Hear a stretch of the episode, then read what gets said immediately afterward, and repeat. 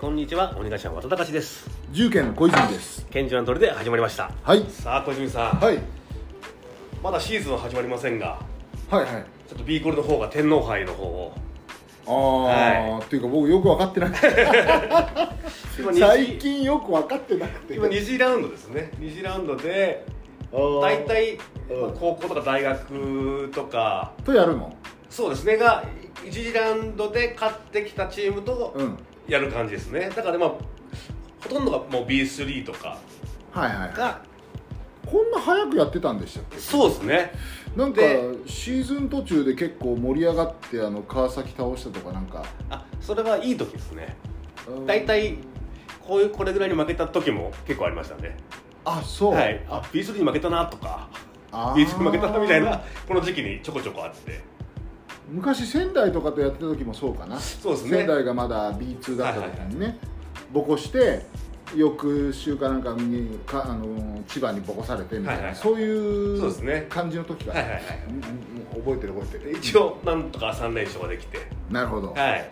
今日はあれですよあの横浜ビーコルセアーズの,、はいはい。シーズンシートのお金振り込みましたそう。じゃあ今シーズンまた今シーズンもいいねちょっ席でといい席で見ますけど、うん。今シーズン、まあ、まだ8チーム合流だけの発表ですけど、うん、ユースにいたね田中力君が B コルのおおはいはいはいに加わるという。加わるの？多分加わるんじゃないですかね。うー、ん。今ガードも1枚足りないんですし。あじゃあちょうどよかった、はい。えすごいね。川村君と森森選手とと田中君そうですね。あなんかめちゃめちゃすごい。MVP と、はい。あとベテランと、うん。ニューフェイスみたいな。そうですね。あすごいいい。いい感じのが。これたけしさんの仕業、じゃないですかね。あーすごいね。田中君も結構ねコロナ禍でいろいろ大変そうだったんで。ああ向こう大学でね、はい。あー。結構いいところにオファー来たけどコロナ禍で行けなくてとか。あとポジションも変わったんでしょ？そうですね。ちょっとサイズの関係もあって。はいはいはいはいうん。あの186でしたっけ？6だったね、うん、やっぱ2番だときついっていうね。きついんだやなっぱりこっちじゃねそんな問題ないですけど、富永君が88でしょ、うん例えばさあのほら今あれか沖縄か、あのー松崎君っているじゃはいはいはい。んねいいシューターじゃん、うん。彼がね85から6だったような気がするんだよね。あだ彼ぐらいのシューターだとやっぱダメですよなはいはいはい。向ことそうですね。小さくなっちゃうな。あはいはいはいはい。日本だとって感じですよねやっぱ。そうだね。上手だけどね、はいはうん。今ほ荒川隼人君もね琉球で。どおおそうなのよ。は練習生で行ってね、うん。あの一時はどうなるかなと思ったけど試合も出たみたいで。いそうですね。なんか乗ってましたね。あらねやっぱね顔がいいからねめちゃくちゃ めちゃくちゃ人気あるんですよ。なんか書いてましたね記事にも。うんそうなんですよ。出た瞬間すごい歓声だったっていう。そうそうそう。でやっぱねあとこう面白いプレーをっていうかね、うん。あの華麗な見せるプレーを彼はやるんで。はいはいはいはい。うん、あともっとね俺本当は1対1とかね、うん。あのーなんだろうこうバックステップでね、うん。こうかましながらのスリーとか、できるんだけど今までねやっぱねおとなしいそうですね。やっぱ3人制とちょっと違いますもんね。5人制だとちょっとおとなしくなるというか。なる。っていうか、はい。あのそれこそさ、うん。川村君があんだけ攻撃的に行くのと同じように、はいはいはいやっぱねもっとやっていいなって思うんだけどね、うそういうのを積極的にやらせてくれるヘッドコーチのとかといいなって気がしますけどね、ちょっと流行合う合うかもしれないですよね。本当？ね。はい、うんはい、ちょっとコーフリッピーいなくなってガードもね1枚抜けたんで。あそっか。はじゃあちょうどいいね。いそうですね、うん。あと橋本龍馬が入ってきたのかな北海道から。ああはいはい、はいはい。息長いね。そうですね。だってアレックと同級生でしょ？あそっか。そうそう青学で考えたら。あ同級生の時のそのキャプテンやってたんでね。あー、そう考えたら長いですね。そう息長いですね、はあ。うん。ちょっとこれからちょっと B コルじゃあお楽しみにということで、そうですね、はい。えシーズンシートもね。え 時々ね。々。僕が行けない時には和田さんに回りますから。お願いします。ということで今日もよろしくお願いします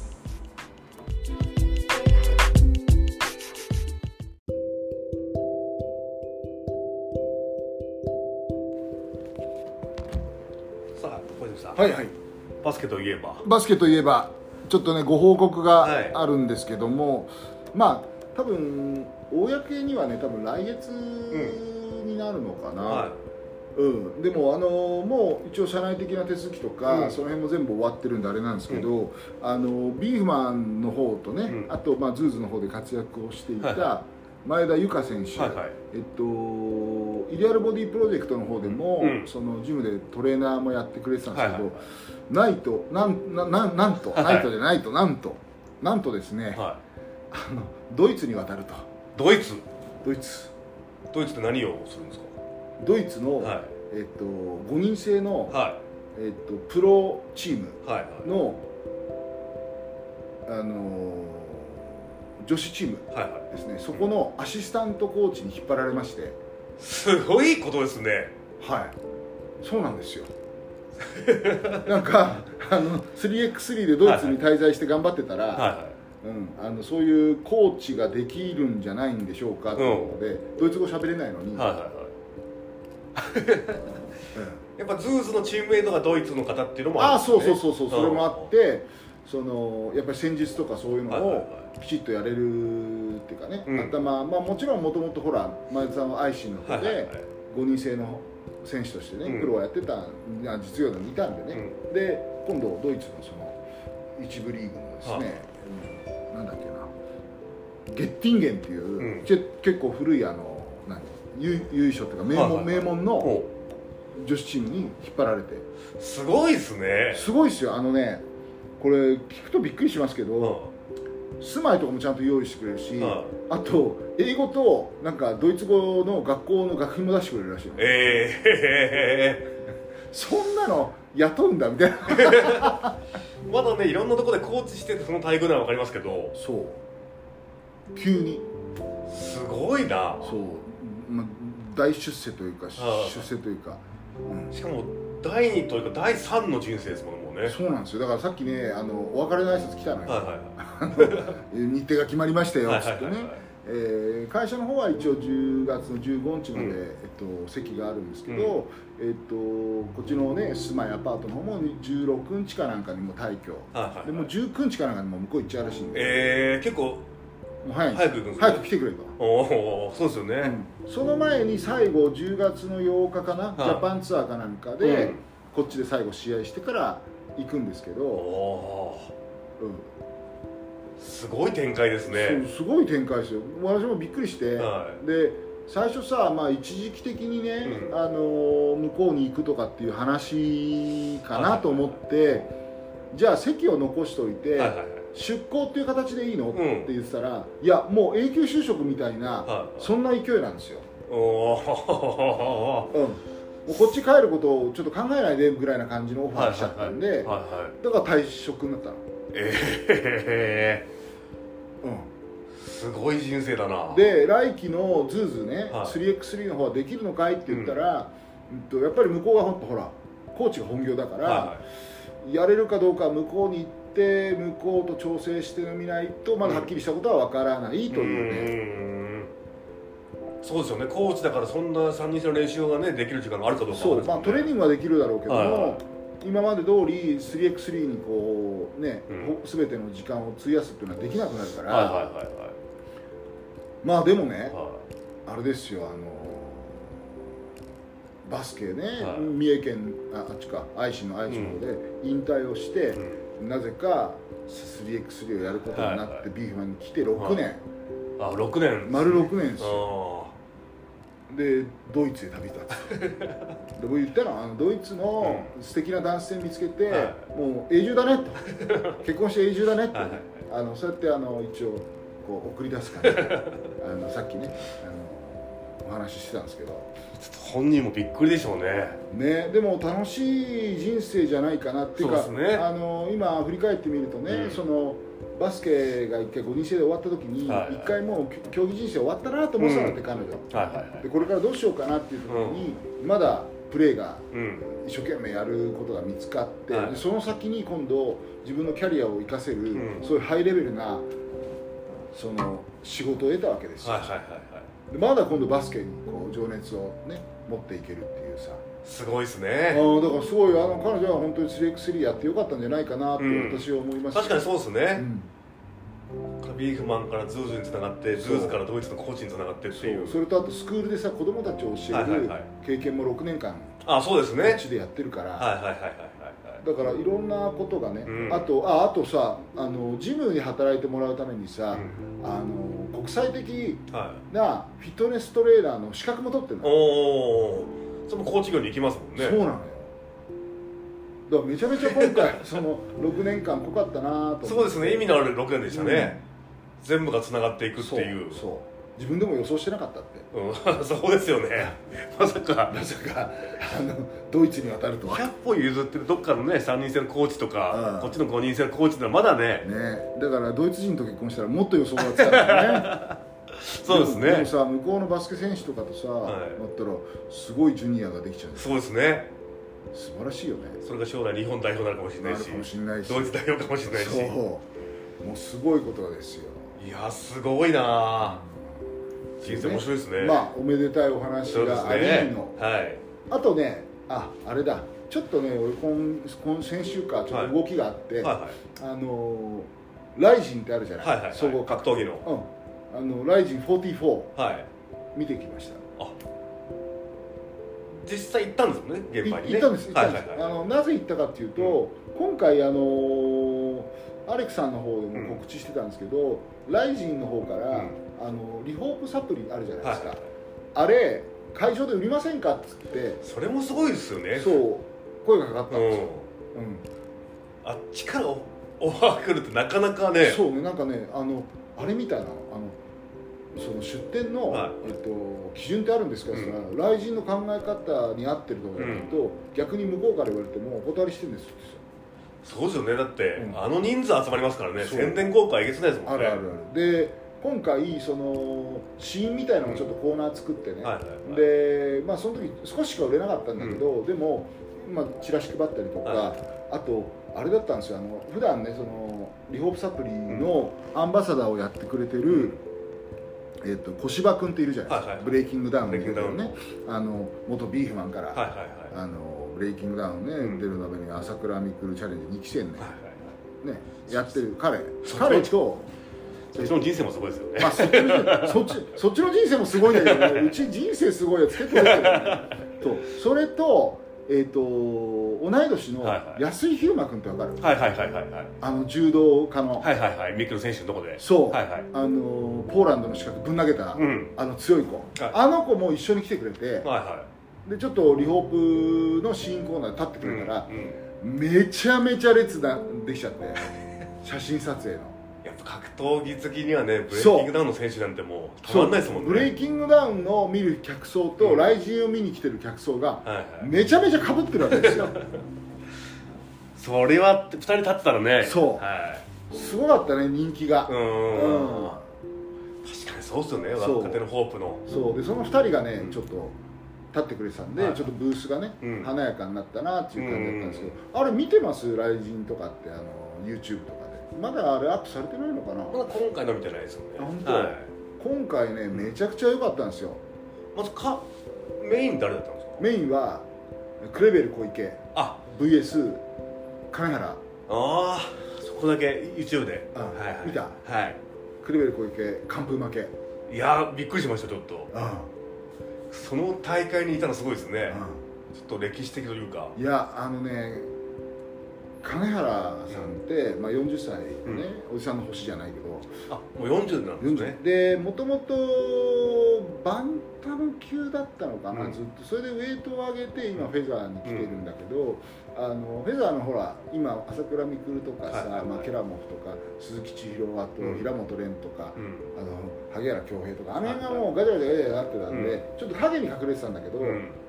うん、でもなんか裏番長的にやっぱ強い選手だったらしいんですよね、でやっぱでもクレベル攻撃はみんな日本人全部なぎ倒してたから、やっぱ今回はやっぱ、うんちょっと不利なんじゃない、っていうことでククレベル攻撃の下馬評がすごい高かったんだけど、はいはい。もう完封が完封勝ち、何にもさせず。やっぱ会場すごかったですか？すごかった。でもう最後本当にあと1分あと30秒になってるのに、うん。もうあと2ラウンド目もあったから金原コールすごかった、ええうんぱあの階級タレント多いですからねそうそうそう。でね負けたクレベル小池がショックを受けてたらしいんだけどね、うん。その金原コールはいはいはいはい僕は雷神がホームだと思ってた いやもともとねなんかクレベル小池ってあの UFC を目指してたらしいの、うん。で UFC からに行けなくて行けなくて困った時に、雷神の方が出ないかってうん。オファーがあってずっと雷神で出てて、はいはい。どんどんどんどん勝ってってチャンピオンにもなったじゃん、うん。だからでそのぐらいになった時に今度 UFC からオファー来たんだって。おでも僕は雷神で、ね、助けてもらって育ててもらったから、うん。雷神でこのまま頑張りますってえ UFC を断ってるのよ、ええそのぐらい自分は雷神がホームだと思ってるのに、あの金原コールで 僕はみんなに嫌われてるのかってショック受けたらしいの、はいはい。でもちゃんと上の人が違うよと、うん。君が強すぎるから、はいはいはいはい。ああなんだよ、うん。歴史が変わる瞬間ですからね。そう。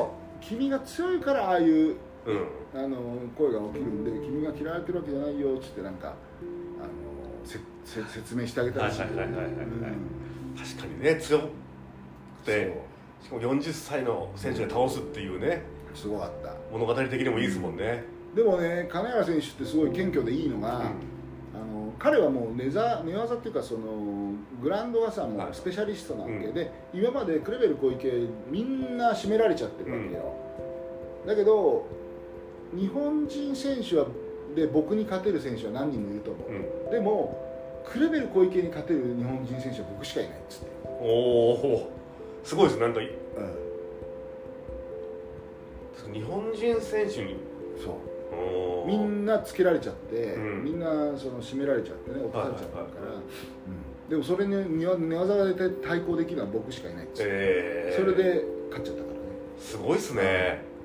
だからねあの総合格闘技って面白いのはさ、うん。もうじゃんけん状態がもう、うん。こっちががこっちで勝ってる三段六法がね通用しないのよ、あうん組み合わせってこっちは寝技が強くてこっちが打撃が強くて、うん。でもこっちはこうでってこうバランスがあったりとかさ、どっかでどうかで上回ったところでね、あれしちゃうんでだから今回は、うん、立ち技も多分金原選手の方が良かったし、うん。寝技もクレベル小池に負けてなかったんでおだから何にもさせない感じになっちゃったー一気にスーパースターですねね。そういやすごいな。でも金原先生多分言言わんとしてることは打撃が超すごいやつとか来ると、うん。自分に勝てる選手はいるよって言われはいはいはいはいはい。謙虚してるんですもんね。そうおー。素晴らしいなと感動しました。確かにいいですね。その試合見れたのも。そう。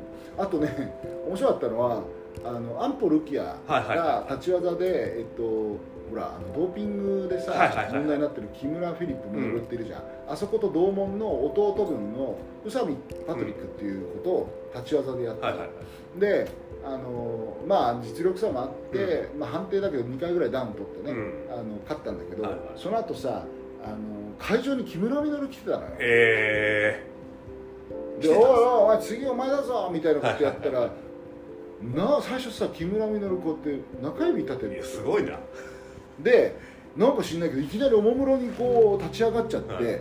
上半身全部脱いで裸になって、はい。あのこのママッスルポーズやってこれ 中指また。でみんなびっくりしちゃって、はい。まず会場にいるのはびっくりしたのがそうなんだけど、あいつ全然反省してないよと。今のあのね、はい。ドーピング発覚したあの状況で、うん。まずね会場で中指立ててるメンタルがすごいし、うん。いきなり脱いであの批判の的になったあの すげえマッスルをガーって見せちゃってでまた中指で、はい。あいつ頭やばくね？みたいな。完全にヒールに振り切ったんですかね。振り切ったね。確かにもう本当に反省して一からやるかヒールかどっちかですもんねもうね、っていうかまあ木村稔のねそのじゃあ談話を聞くとどうなってるかっていうと,、うん、と要は海外でね、うん。戦っていこうと思ってたと、はいはい。で海外のやつらと渡り合おうと思った時に、海外のやつらみんなやってるじゃんと。また爆弾発言ですね。であいつらとやっぱやるためには俺もやるしかねえと。はいはいこれはもう進化の一部だっうんていうふうに自分で解釈してうんやったらしいのよはいはいはいもう強くなるための武器の一つみたいな。でもそれは間違ってましたっていう話なんだけど、でまあそういう言い訳をしたんだけどね、でもダメはダメじゃん、はいはい。うん。もうルールですからねもそうそうそうそう。いやーすごいね。っていうのが会場で一幕ありの、いいいい会場でしたねじゃあね、うん。いい日に来ましたね、うん、であと俺ちょっと休憩でタバコ吸いちゃってたんで見れなかったんだけどあれよあのリングに朝朝倉海選手が登ってきて、うん。で榊原代表がその場で電話して、はなんか名古屋大会ん。工事 MMA デビューカイトやらないみたいななんか対戦するかどうかわかんないけど、その場ではするみたいな話だったけどうん今すごいあの実力差がね全然違うから、あのダメじゃないっていうのはすごい批判殺到はしてるんだけど、うん。結構だから面白い会場ではあったの、エンターテインメントですね結構ね。うん。あなかなか面白いなと思って、僕ね格闘技はね本当にすごい昔のはい。戦国ってわかります？あありましたね戦国って。おはいはあの時行った以来なんですよ。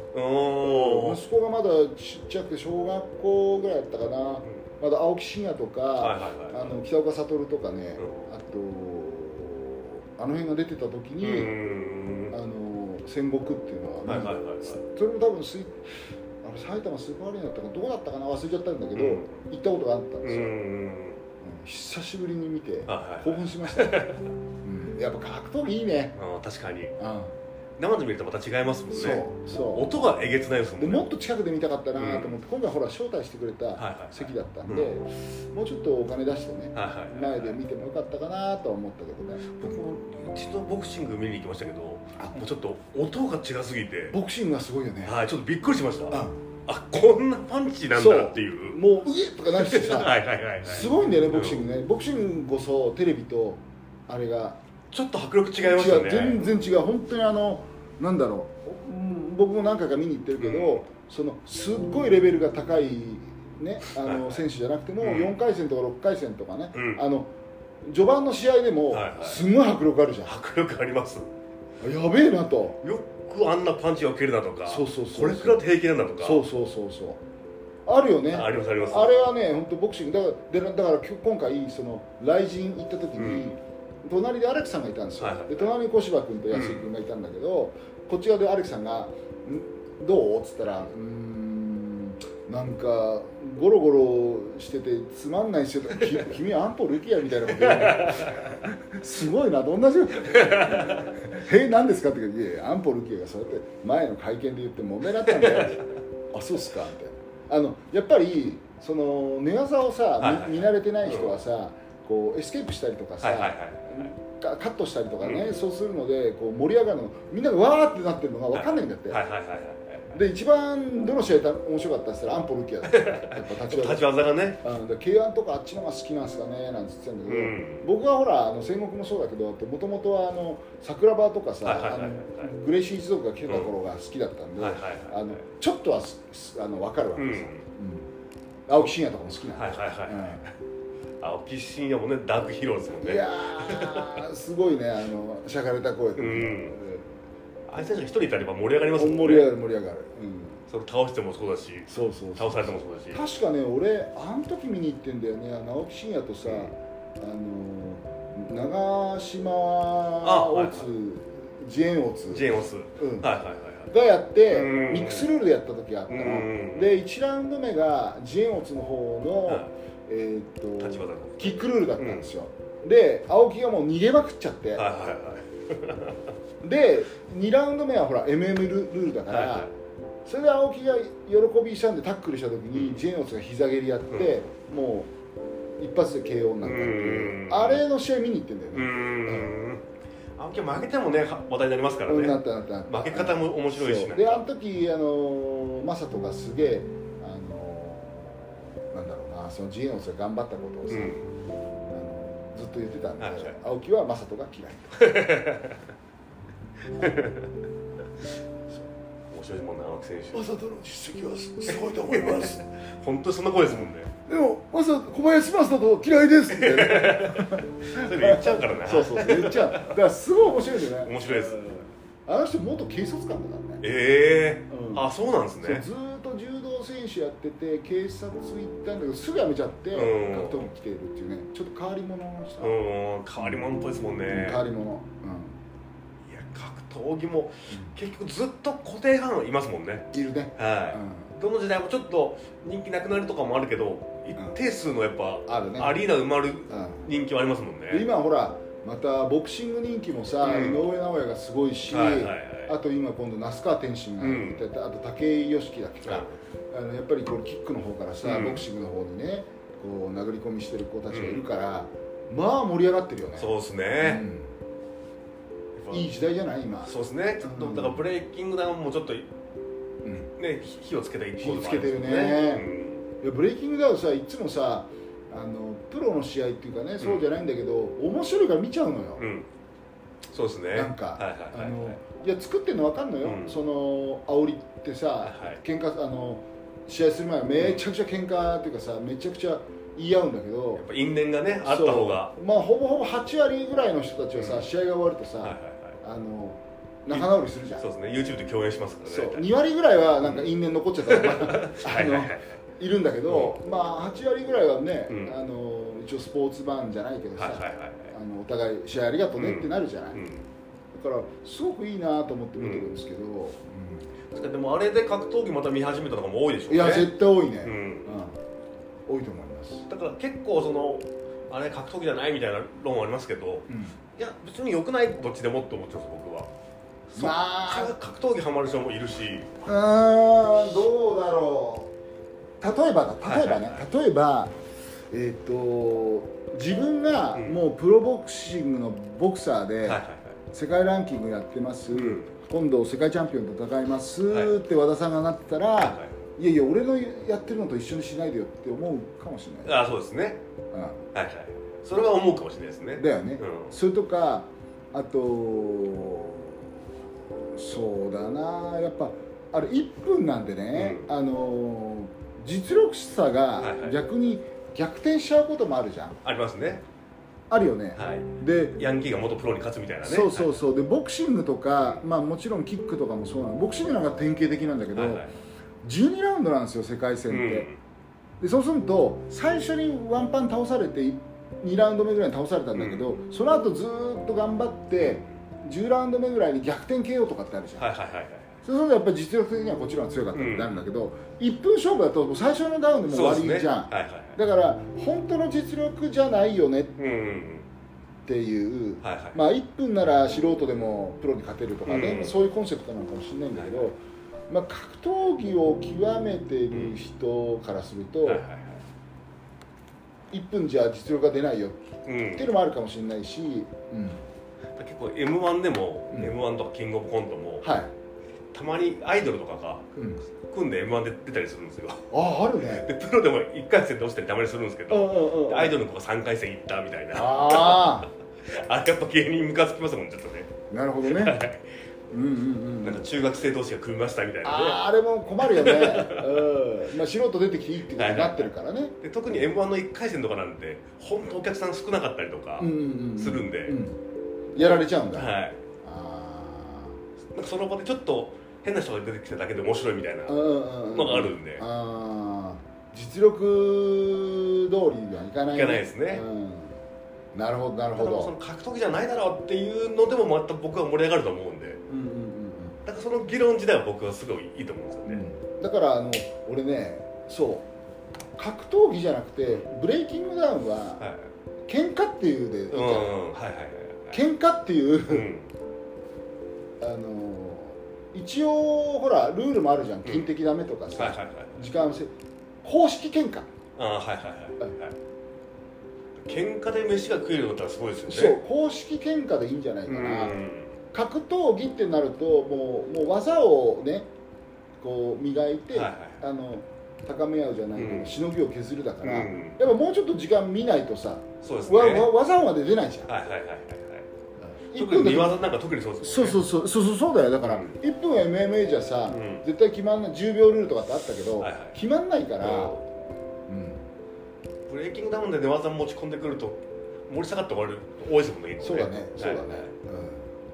そうなの、ちょっと何もしないまま終わったなっていう、うん、塩試合になっちゃう、はいはいはい。であのブレイキングダウンでさ途中さなんいくつかの時にその延長戦が結構まあまああったって言はいったじゃん、はい。ありましたありました。俺ねあの時にあちょっとおかしくなっちゃったなと思ったの、うん。なぜかっていうと1分だよ。うん。だから全力尽くすのが、はいなんかお互い見合っちゃってさ、うん。あのー延長延長があるよってなって、あれ？1分の戦いっぽくなくなっちゃったの？何あったのよ、ううん。だから難しくても1分でもう本当に僅差でも勝敗つけないと、ん確かにそうですね。延長があるってなると、うんちょっと温存して。そうそうなるじゃん、うん。だからあれはね延長戦って作っちゃダメよって俺は思ってるけどね、まあみファンは見たいのかもしれないけど、はいはいはいはいでも延長戦ないですよ、うん。どんなことやってもどんなに僅差でもはいはい。勝敗つけますから、うん。だから1分で出し切ってくださいって言ったらもうやるじゃん、そうですね。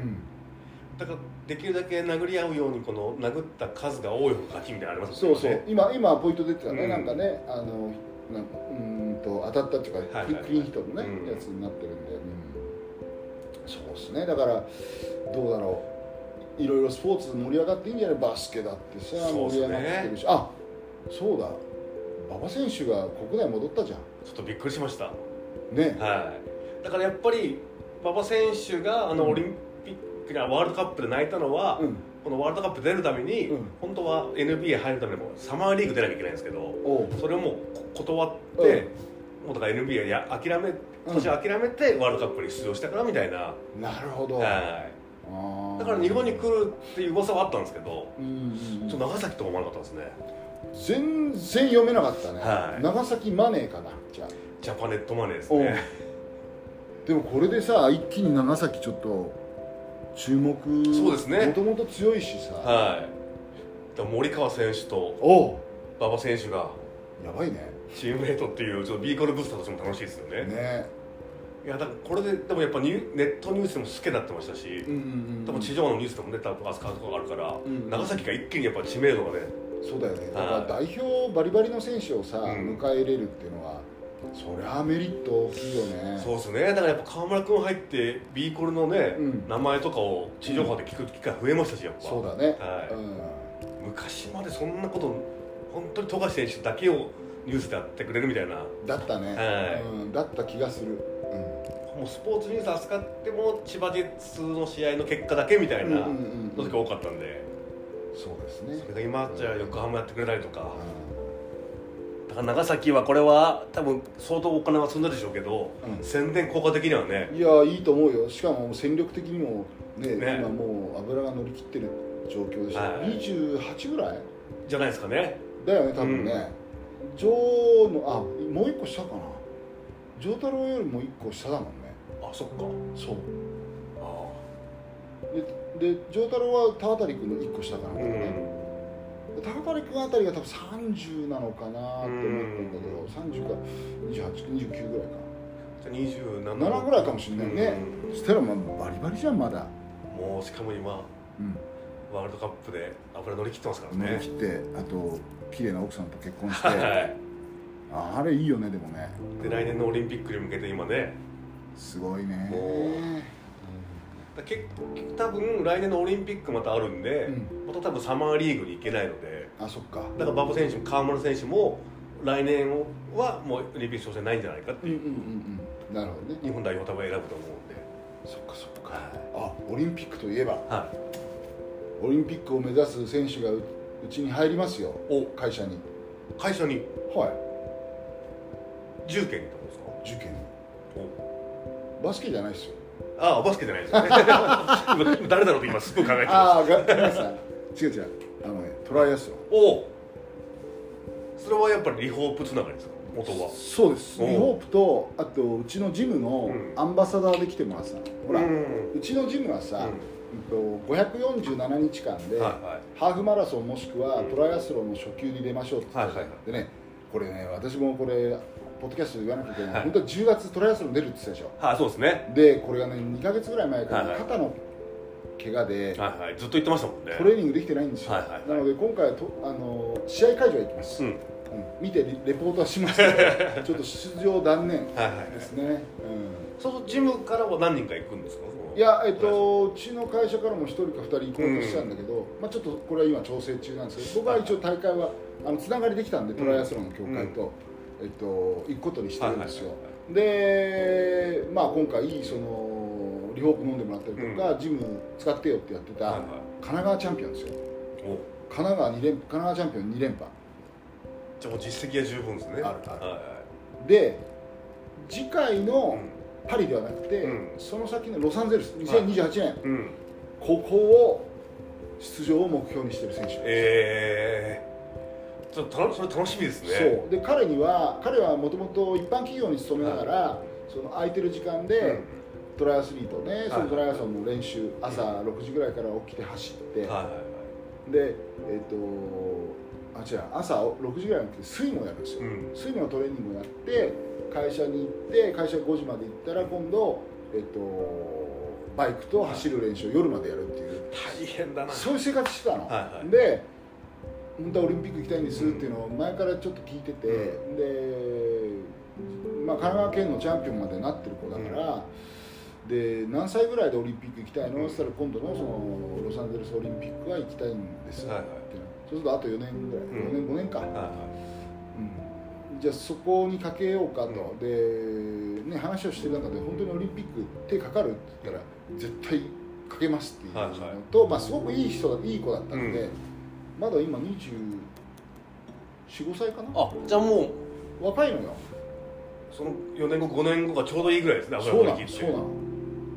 そそうでもしよかったらうち来るかいっつって言って、えどういうことですかって言うから、うちの会社で、はい。あのほらジムのトレーナーやりなよっつったの、うんうん。国際資格取って、はいはいはい。そしたら一日中体のことやってられるぜ。そうですね。うん。ちょうどいいですね。そう。はいはいはい。朝スイムやってきて、うん。で10時に、ね、来て会員さんのやつ見て、うん。でお昼ぐらい時間が空いたら自分のトレーニングやって、はいはい。で交代して走って、うん。でまた夜の当番入ってとか、う毎毎日体のことやれるよ、ん そうですね。うん、一番向いてるかもしれないですね。そう。その代わりトレーナーとしての勉強もちゃんとしてもらわなきゃいけないし、うん。あと自分のトレーニングもそうだけどお客さんのトレーニングもちゃんとはいはい。はい一緒に付き合ってねと、うん。でゆくゆくはあのー勤務が慣れてきたら、はうちのそのジムの中にうん。トライアスロンコースを作ろうと、うん。ほら彼は教えられるから、はいはい彼もともとねもともとスイム出身なの。ね、うんうんうん。でトライアスロンって走ったりさバイクってさ、みんな普通の行動でできるじゃん自転車乗ったことあるでしょ？そうですね。で走ったこともあるでしょ、はいはい。で一番トライアスロンでハードルが高いのが、あの距離泳ぐっていうのはああそうですね。経験できないですもんねあれは。そう。だからトライアスロンで普通の人は一般の人がまず馴染むのに一番ハードルが高いのが、うん。あの長距離を泳ぐってことなんだって、だからトライアスロンコース作ろうよ、はいはいはい。うん、あとバイクはほらあのジムの中でもね、はいはいはい。あの走る練習もできるし、あとランニングもさトレッドミルってランニングもできるから、はいはいはい。スイムができないから、うでスイムのコースを作って、うん。あのうちのジムからやっぱり本格的にトライアスロンのさアマチュア大会出れる子をさ、はいはいはい。出れる会員さんをね、うん。作ろうよっていう計画が持ち上がり、はいはじゃあ入社するっていうことで。いすごいですね。入社することになった10月の1日からです。ああ、前田さんもそうですけどねそこからまたねこのそうだね。広がってって。そう。だから私の会社はやっぱ、ほら住まいのこともそうだし、はいはい。健康なんですよ健康、うん。追求してるのは健康、はいはいはい前に作ってた、ね、美容器とかもみんな健康、ね神戸ビーフもいいもの食べて健康、うん。うん、あとリハテラスもねおじいちゃんおばあちゃんももう一回健康を取り戻すっていうリハビリの施設であったりとか、全部が健康なんですよ。はいはいはい。最終的には目指してるのはね、だその中ですごい健康を体現してくれるのが今まではうちのほら 3x の3の選手もあったんだけど、そのね基本的なそのねあの走るとか、そのなんだ泳ぐとかさ、はいはいそのなんだ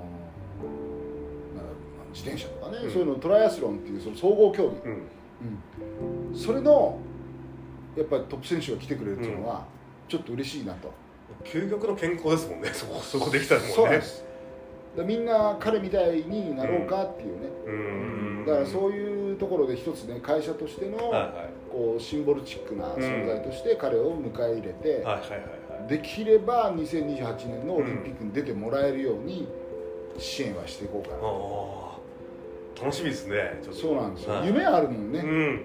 そう。確かにスポーツ選手を応援すると夢あるんですよね。そう、ん会社ってさやっぱねあのともするとほらどうしてもねこの事務事務作業というかこう同じことの繰り返しとか、そういうことになるんだけど何のためにそれやってるんですか、うん。何のためにお客さんに家建ててるんですか、うん。何のためにお客さんに、ね、いろんなものを紹介するんですか、はい最終的にはみんな健康になってもらいたいとかね、そういうこういうふうになってもらいたいんですよっていう像が会社の中にたくさんあるから、うん。そう。会社としてはすごく意義があるなと、はいはいはいはいはいそれがね最終的にはオリンピックなんてのにつながったらさちょっとたまんないですね。素晴らしいじゃん、はうん、そう。だからそこをねちょっと今回発表しておこうかなと思いますけどね。いやいい発表ですね。うん。マジさんに続いて。そうなのそうなの。そう。だからいなくなっちゃうや前さんいなくなっちゃうのはもう残念だけど、うん。彼女はまるでドイツで頑張ってもらえばいいし、また新しく来た、ねうん。彼についてはうちで頑張ってオリンピック目指してくれればいいし。なんかやっぱ夢のある話っていいっすね。ね。うそう。だ夢があるから本業も頑張らなくちゃいけないし、んうん。また彼みたいな子がうちに会社にいるっていうのも、そのなんで健康っていうのもね、はいはい。すごいお客さんにも説得力があると思うので、あのすごくいいなと思って、はいはいはいはい。確かにそうですね。うん。うんいやちょっと。どうですか？受験受験いい会社でしょ？いい会社だね。どんどんいい会社に。いい会社でしょ？ねでも本当これ13年前さ、んたった3人でさちっちゃい事務所から始めた会社だから。あ最初3人だったんですね。そうっすよ。ああ。いやいやいやえ言ったことなかったっけ？最初3人っていうのは初めて聞きました。本当、はい。3人よ、頑張りましたね。だいぶ。3人であと多分ね事務所はお客さんを迎え入れるのこの広さの倍ぐらいしかないと思う、20で畳とかそそうそうそうそう、はい。それであのドア開けてコロンコロンとかってお客さんが入ってくるようなああそういう事務所から始まった。最初どこだったんですか駅は？えっと中町台駅です。ええあそこスタートだったんですね。そう中町台駅から10分12分ぐらいの、うんえっと、マクドナルドがあるんですけど、その裏あたりにだから大通りじゃないんですよ。ちょっと裏入ったところ。ええそこで3人で始まって多分ね家賃も10 1314万のとこかな。えの店舗を借りてそこから始まったんですよ。えそっからランドマークしたんですね。そう考えたらすごいですよね。ね13年だから、13年でランドマーク来たか夢ありますね。え夢ありました夢ありますよね。本当、うん、そう今はだからね社員さんも私含めて3 2 3人になってるでしょ、それでパートの人も含めて60人ぐらいになるから、うん。でもし60人の仕事量じゃないですよねなんかね。と？相当いろんなことやってますもんねああでもそれで回してんだよね、うん。すごいな。そうそんなことが重件ですよ。13年のあれじゃないな。もっとすごい濃いですねじゃあね。13年。いやだから私の人生がめちゃくちゃ濃い。今。本当に。あのありがたいことにねそんだけの仕事をやらせてもらっててでうまくいかなかった仕事もあるのよ実は、あの止めちゃってるけど、はいはいはい。あの結婚相談所。ああ言ってましたもんね前にね、これ来年ぐらいもう一回復活させようかなと思ってて、うん。うん今もねずっと人気ありますからね。ある。はいはい。あるしっていうか前にやったのが78年前なんだけど、その頃はあのまだこうマッチングアプリとか、うん。あの辺が市民権を得てなくて、はいはいはいなんとなくアプリで知り合ったっていう、うん。人に言いづらかったのよ。そうですね。今は全然平気じゃん。今普通に結婚式で言いますもんね。そう。はいはい。マッチングアプリでうん。お互いすごいし一発で趣味があってはいはい。とか、だからそのアプリの延長線上に実は結婚相談所っていうのがあって、はいはいはい。結婚相談所の場合にはあの1対1で会うわけですよね、うん。うん。アプリじゃなくて人を通して会うわけ。はいはい。で人が選んであげるわけ。この人にはこういう人が合ってそうだな、うん。この人とは相性が良さそうだなって。そこは人が介在するんですよ、アプリはねたただ単純にこうなんだろう機械でやるけどそこをもうよりアプリの場合出会い系もあるかもしれないけど、もう結婚に向けてえー交際をしたいという人を、まあ、引き合わせるっていうことで、でその大手に僕らも加盟してたんでね、だからそれね復活させようかなって思ってるの、うん。実は。いやいいと思います全然。あのしかも今ほらランドマークに来てるから、はあのランドマークに来てもらいやすいじゃん、いそうですね。はい。実際問題うん。うん。駅前ですしね。そう。ということで、まあ、ランドマークでさちょっとし開くのってさ、うん。ご飯だって行けるとこさいっぱいあるじゃん、はいはいはい。でしょ？いくらでもありますもんね。あいくらでも。なんならビーフマン行ってって言って、はいはいはい。うん、っていうのでできるから、うやろうかなって思ってんますよ、うん。来年急に発表あるかもしれないあるかもしれないですね。あのもともとほらそういうふうにことをやると人の幸せにつながってさ、そのカップルになった人たちがさ、あのうちで家建ててもらうなら買ってもらえばいい話なんで、最高のつながりですねそれね。そう、はい。そう。で子供ができたらさ、バスケスクールに来てもらえばいいので、うん。いいでしょ。それが全部この点と点がつながったら最高ですよね。そうなんですよちょっとね、あのー考えようかなと思ってますよ、いやーもうマッチングアプリは消えなそうですもんね。うん、うん、下火にならないでしょ。ならないそうですね。っていうのはやっぱりね、あのーコロナの時に一時期ね、すごいあの盛り上がったけど、うん。結婚熱っていうか、はいはいはい。うん。結婚したくないよっていう人もあるこれはもう全然自由だからありだし、でも結婚したいよって人もいるわけじゃん、はいはいでその結婚したいよっていう人がやっぱりなかなか機会がないよね、うん。あのこんだけあの便利になっちゃってるので、はいはいはい。昔はさ私ん家なんかも親がおせっかいだからあの知らない人のお見合い写真とか月に12枚俺見てたの。え今度さあの人に紹介しようと思うんだけど、はいはいはい。このお見合い写真回ってきたんだけど 誰か紹介しようと思ってんだよねなんつって、俺なんか子供なのに「えどれどれ見せてあ美人」とかって言ってたの、えはいはいはいはいはい。うん、昔はね。昔はだからそういうネットワークあったんだけど今そこまでやるおせっかいの人が少なくなっちゃったんで、あのどんどんどんどんその、ね、結婚する率が減ってますけど、でもしたい人はいるじゃん、うん。だから一番ダメなのはしたくない人は全然無理やりさせる必要はないけど、はいはいしたいと思ってるのうん。にできないっていう人をなくせばいいわけはいはいでここには多分一つビジネスとして介在するチャンスはあると思うんで、あのしかもねそこはあれなのよ。あの気持ちの綺麗な人がやらないとダメなの。あ結婚なんてすごいやっぱね。あそうですね。人生の一大事だから、これだから我々家を建ててる我々なんか、はいはいはい。すごいあの、うん。適してると思うんだよね。一番向き合ってますもんね家族にね。そうそういうこと。はいはいはい。そう家を建てる家族を何人もお世話してるんだから、うん。こういうふうになったらいいですよねっていうのに向き合ってるから、はいはいはい。我々がやるのはすごくうん。理由があるなと思ってるそうですね。うんやっぱり今若手芸人で、うん。芸人なのにコンパしない人ばっかなんですよ。それはやっぱり。みんなマッチングアプリでっていう。まあやっぱりもういいと思いますけどね、あの何もしないよりかは、はいはい。でもそこにあの僕らみたいな住宅のプロがさ、はいはいはい。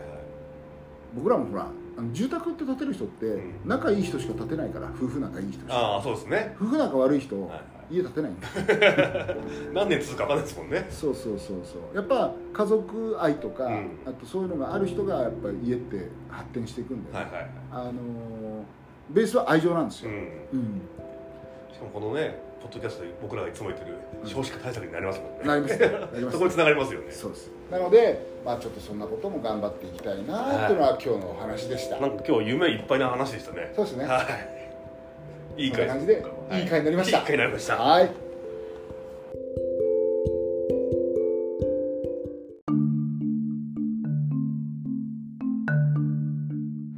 さあエンディングです、はい。もうあっという間に1年終わっちゃいますね。ですね。はい。10月です。今冷静になって10月かと思って。10月僕誕生日です。何歳に？8日ではい。55歳になります、55歳にゾロ目になるんですね。御年55歳ですよ。どうですか？思ってた？待って55と？だ全然持ってたのに全然子供。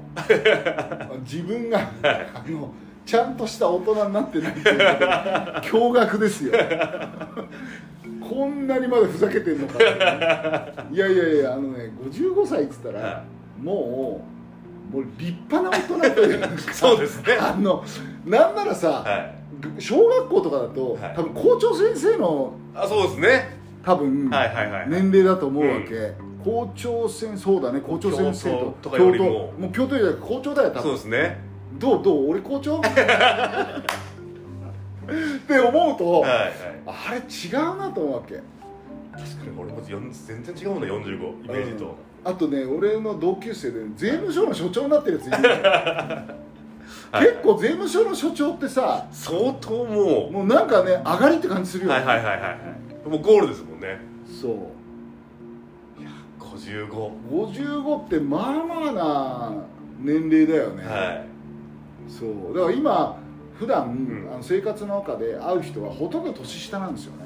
ああそうですね、うん。はいはいはいあの会ってる新規で、取引先の人来たりとかね、うん。もう大体年下なんですよ。はいはいはいなかなか自分よりも年の上の方とうん。こう改めて商談するというのは本当に少なくて、はいはいはいはいはいうん。住宅のお客さんがたまにいるから、うん。やっぱちょっと僕よりも年の上の人とかっていうのはいるんだけど、はいはいうん。まあほぼほぼそれでも同世代だから、はいはいはいうん。和田さんいくつ？40 45ででだからたたまにまだオーディションとかあるんですけどうん。大体オーディションしてくれる人が年下なんですよ来てもらってありがとうございますみたいな感じなんですよ。そうなるよね、はい。仕事先のディレクターさんとかあ僕らが最初すごい大人だなと思った人たちがみんな年下でー。なんか変な感じですだから。なるほどね、、はい。やそうかもしれんね、はい俺もだから本当にあの例えばもうちょっと若い時はさ、うん。いろんなとこ病院行ったりとかどこどこ行ったりこうはい行った時に、この上の人がこうやっててくれた感じがするんだけど、もう今行ったってさ看護師さんまあまあ年齢いった看護師さん全然俺ら年下だしさ、なんなら病院の先生もみんな年下なのよ見てもらう先生が。だから院長さんとかね。あそうそうそう。院長クラスで一緒ちょっと若手院長ぐらいは一緒で、はいはいはいはい。その辺で見てくれてる先生みんな年下なのよ、うんそうですね。そう今俺がいつも通ってる人のところって43ぐらいだからね、ああ。うん、大体年下になりますもんね。そう。だからびっくりだよね、はい。いやそうだから自分の精神年齢が追いつかないですもんね。ね。はい。みんな多分言う言うけどね本当50になったらもっと大人になってたかなとかさ、はいはいはい。55になったらもっとね立派だったかなと思うんだけど、まさにそう。俺もそう思ってる、う ん今小学校のねはいはいはい。校長先生なのか 中学校の校校長先生なのか、ね、こんなふざけたパーマかけてる場合じゃない。みたいなねって思ったりしますけどね。確かにね。精神年齢だけは難しいですね。だからまあ55はいいんだけど、ん。このね、来年の56ってなると、はもうね60に向かってまっしぐらじゃん、はいはいはい。もうすごい憂鬱で。確かにやっぱゴーッとなるとねもう僕もだからアラフィフかって言われて。でしょ、はい。俺あらかんだもん。やばいよ。急にそうですね現実を突きつけられますもんねそこでね。うん。まあただねまだ体も元気で、はい。はいはい食欲もあるし、うん。あとありがたいことに病気も今ないから、はいはいはいはい。あの頑張ってられますけどうん。ねもう世間で言ったらもう立派な大人ですからね。大人なんもですよ。ういやまあまあはしゃいでるから。まあまあ嬉しいことあったりするとはしゃいだりとかさあれどうなんだろうね。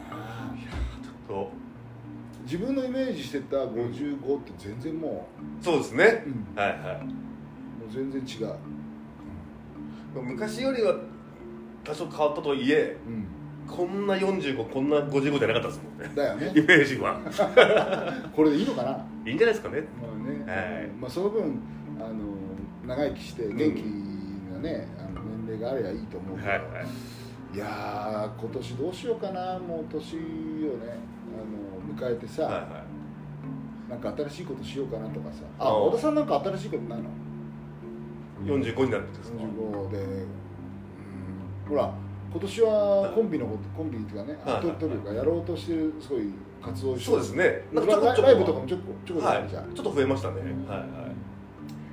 そっか。俺はねあそう最近になってたんだけど、うん。もうしばらくずっと現場離れてたんですけど、はいはいはい。ちょっとご縁があって、うん。今一つのご家族のはいちょっと大きいプロジェクト手伝ってるんですよ、住宅の方なんですけど、でね面白くて、はうんいうん。あのお客さんと直接やるのが、はいはい。あのやっぱ心の感情すごい自分にも起伏が出てきてて、うん。